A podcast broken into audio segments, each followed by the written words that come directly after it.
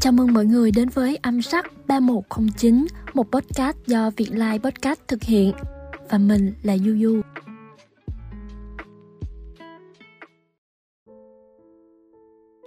Chào tháng Giêng, chào mùa xuân mới ngọt ngào. Chào anh, chào người con trai sẽ là của em. Anh có nghe thấy thanh âm của mùa xuân, mùa Tết quê mình chưa anh? Thời còn đi học, Nghe cô giáo bảo mỗi độ mùa xuân gần về là sẽ có tiếng én bay về miền Nam tránh rét. Nhưng là thật đấy, ở đây em chỉ thấy xuân về khi nhành hoa bỏng bắt đầu trổ bông đỏ ửng.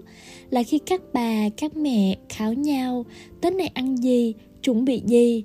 Là khi mấy đứa nhóc trong xóm mè nheo đồ quần áo mới. Còn với em một cô gái đã hết cái tuổi mong ngóng lì xì. Chắc có lẽ xuân về là tiếng lòng sôi sục mong anh về với em. Anh có còn nhớ ngày mình gặp nhau lần đầu tiên là từ bao giờ không anh? Em chỉ nhớ năm đó em 6 tuổi, gia đình anh từ miền nam chuyển ra bắc. Lúc đó em và anh đang đi chúc tết, anh nhỉ? Hồi đó anh lớn hơn em những 4 tuổi ấy. Vậy mà dáng người thì nhỏ xíu, chỉ ngang với em thôi. Lúc đó con chó nhà hàng xóm cắn mất chiếc váy mà bố đi công tác xa mua cho em, Nên em đã khóc rất nhiều. Sau đó là tiếng của anh đuổi theo con chó, Rồi còn buộc nơ lại cho chiếc váy của em. Vậy là từ sau ngày hôm đó, Em có thêm một người anh trai hàng xóm. Anh có còn nhớ hôm em bị mấy bạn trong lớp bắt nạt, Dính kẹo cao su vào tóc không anh? Anh vẫn thường bảo tóc em mượt như tóc đi tiệm thường xuyên ấy. Mỗi lần anh khen như thế, em đều rất tự hào về mái tóc của mình. Thế mà hôm đó, trên tóc em lại dính hai cục cao su to bự. Em đã nghĩ rằng mình phải cạo đầu đi mất. Thế là em lại khóc và mè nheo với anh. Em nhớ vẻ mặt lo lắng của anh ngày hôm đấy. Thấy anh ngồi lì trong phòng máy tính của bác chỉ để tìm phương pháp cứu lấy mái tóc của em. Chỉ thế thôi, em đã thấy an tâm rồi. Đó cũng là lần đầu tiên anh gọi đầu cho em nhỉ Vài hôm sau Anh còn đi chặn mấy thằng cu kia Dọa chúng nó không được bắt nạt em nữa chứ Trời đất ơi Đó là lần đầu tiên em thấy được gương mặt dữ dằn của anh Thì ra người anh trai dịu dàng bấy lâu Cũng có gương mặt chiến như vậy Anh có còn nhớ lần đầu tiên em tới nhà anh ăn cơm trực không? Lúc đó em 10 tuổi Bố mẹ gửi em sang nhà anh một hôm.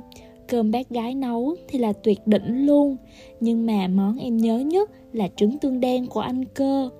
Trông thì hơi kỳ kỳ, Nhưng mà ăn thì ngon cực luôn. Chưa kể hôm đó, em còn ăn vạ Rồi ngủ lại nhà anh nữa chứ. Tiếng anh thầm thì kể chuyện cô bé Alice đi lạc trong rừng. Anh có nghe thấy bài hát em hay hát cho anh nghe không? Bài hát mà mỗi khi em vẫn hát vu vơ bên đường ấy thế mà anh lại khen nó hay. Tại lời anh khen hay tại nụ cười tươi rối của anh ngày hôm ấy, mà em đã đổ anh đứ đừ nhỉ? Em cũng chẳng còn nhớ nổi nữa. Nhưng em vẫn nhớ ngày hôm đó, hình như trái tim em đã gặp phải đồng đất đấy anh ạ. À. anh có còn nhớ những khi em trốn học đi chơi không? Là anh rình mò theo dõi em đúng không? Tại sao mỗi lần em trốn học là anh lại bắt gặp em như thế chứ? Ấy thế mà anh cũng không mách mẹ, mà lại cùng em trốn học đi chơi. Mấy trò chơi bắn súng điện, sao anh có thể chơi giỏi như thế nhỉ? Mỗi lần mẹ mắng, còn chạy sang nhà nói đỡ giúp em. Còn cả những khi dạy em ôn bài, sao cái gì anh cũng giỏi như thế nhỉ? Em đã nghĩ như thế, em đã coi anh là một superman trong cuộc đời của em đấy. Anh có nhớ không, những lần em buồn, anh thường chở em đi hóng gió chiều em vẫn còn nhớ mùi thơm của mùa lúa chín, vẫn còn nhớ mùi hương tóc anh bay nhẹ trong gió. Em còn nhớ cả lời anh dặn dò, Trên đời chẳng có gì là không thể, Giống như việc anh không thể nào không bảo vệ em.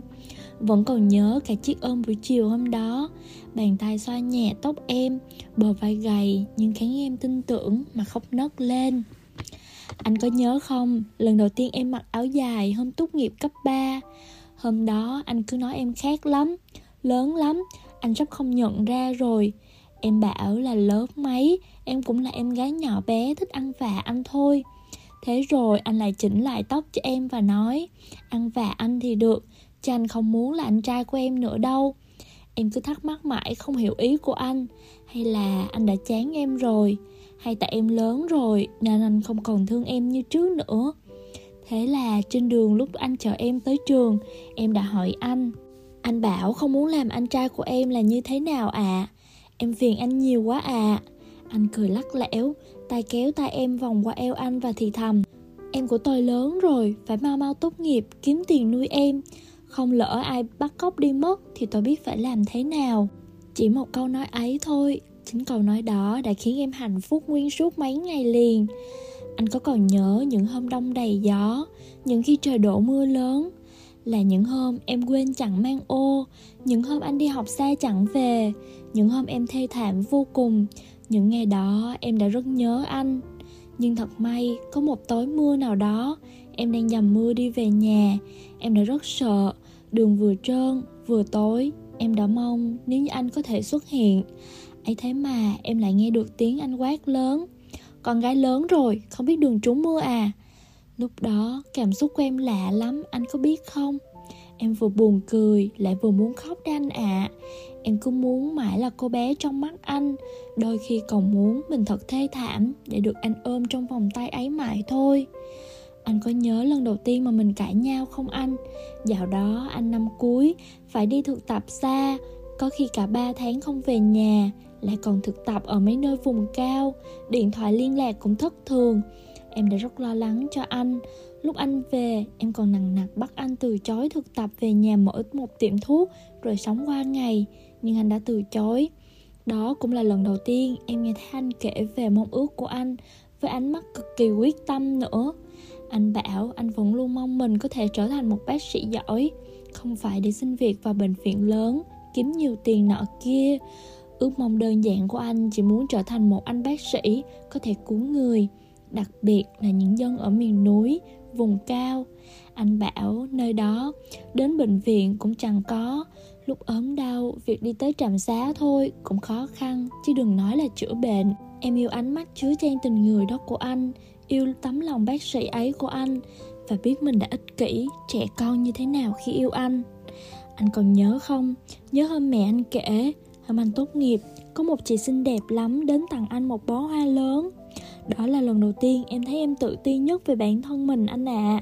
em cứ tưởng mình mãi là một con nhóc bên cạnh anh để có thể được anh nuông chiều, mà không nghĩ rằng anh lớn lên tuyệt vời như vậy.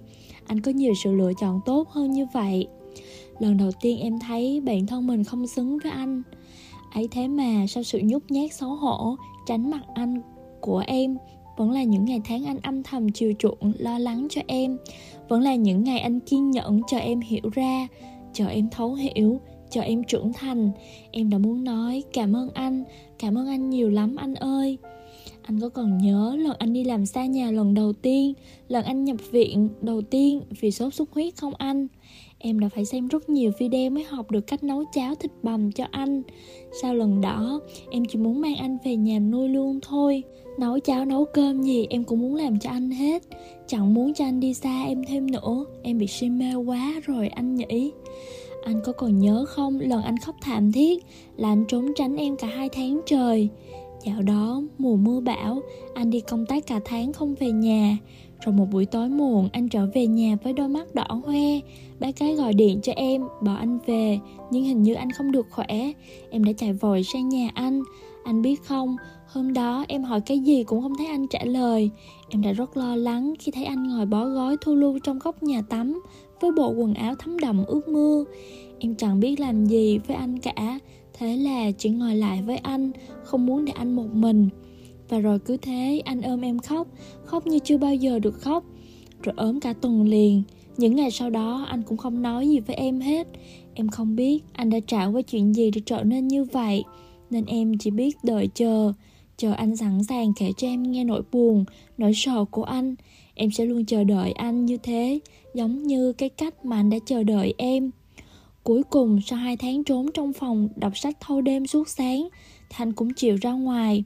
Ôi cái gương mặt thôi thớp xanh xao vì thiếu cơm trong đến là thương. Anh kể lại câu chuyện lúc anh làm việc. Hóa ra trong lúc anh phẫu thuật, bệnh nhân của anh đã không qua khỏi. Em hiểu, đối với một bác sĩ, điều đó quả thực rất đáng sợ. Anh nói, lúc tiếng nhịp tim của bệnh nhân dừng lại giống như công tắc đóng lại mọi sự tự tin của anh. Anh nhìn vào đôi tay run rẩy của mình chẳng dám động vào con dao mổ. Người nhà của bệnh nhân đã rất kỳ vọng vào anh. Họ đã nhờ vả và anh thì đã thất hứa. Đôi mắt đỏ hoe lại rơi hai hàng nước mắt. Ôi cái người đàn ông này của em sao mà thương đến thế? Anh nói trong thời gian anh khủng hoảng, anh nhận được rất nhiều cuộc gọi động viên từ đồng nghiệp, đặc biệt là thầy giáo của anh. Là một bác sĩ, trách nhiệm của con là cứu người. Nhưng con không phải là thiên thần, cái chết và sự sống không phải con muốn là có thể làm được. Chứng kiến sự ra đi của bệnh nhân mình là điều con phải làm quen. Anh nói anh đã học được rất nhiều điều sau lần đó nhưng mà anh biết không, em cũng đã học được rất nhiều sau nỗi vất vả của anh. Chỉ mong anh có thể khỏe mạnh thế thôi.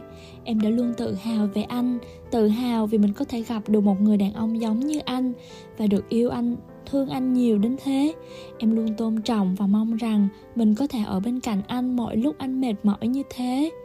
Anh có nhớ không? Anh có nhớ những năm tháng ấy không? Em đang rất nhớ anh, rất muốn anh về với em anh nhớ anh nhớ hết. Anh nhớ em rất nhiều. Em nghĩ họ anh xem, mùa này chụp ảnh cưới ở đâu thì đẹp em nhỉ? Anh đang bận mua nhẫn cưới rồi. Anh phải kết hôn. Kết hôn với cô bé mà anh đã nuôi từ nhỏ. Tháng giêng, cảm ơn tháng giêng năm đó. Ngày đầu tiên tôi thấy em không nấc chỉ vì chiếc váy bị bẩn. Cảm ơn tháng giêng năm ấy. Lúc em bị ướt nhẹp, lúc em buồn, đã chiều dựa vào vai tôi mà khóc cảm ơn những năm tháng tôi được trông thấy em trưởng thành từng ngày. Cảm ơn những lần em đã cùng khóc, cùng cười với tôi. Cảm ơn cô gái hậu phương vững chắc. Cảm ơn tháng giêng này. Cảm ơn vì chúng tôi đã được về với nhau.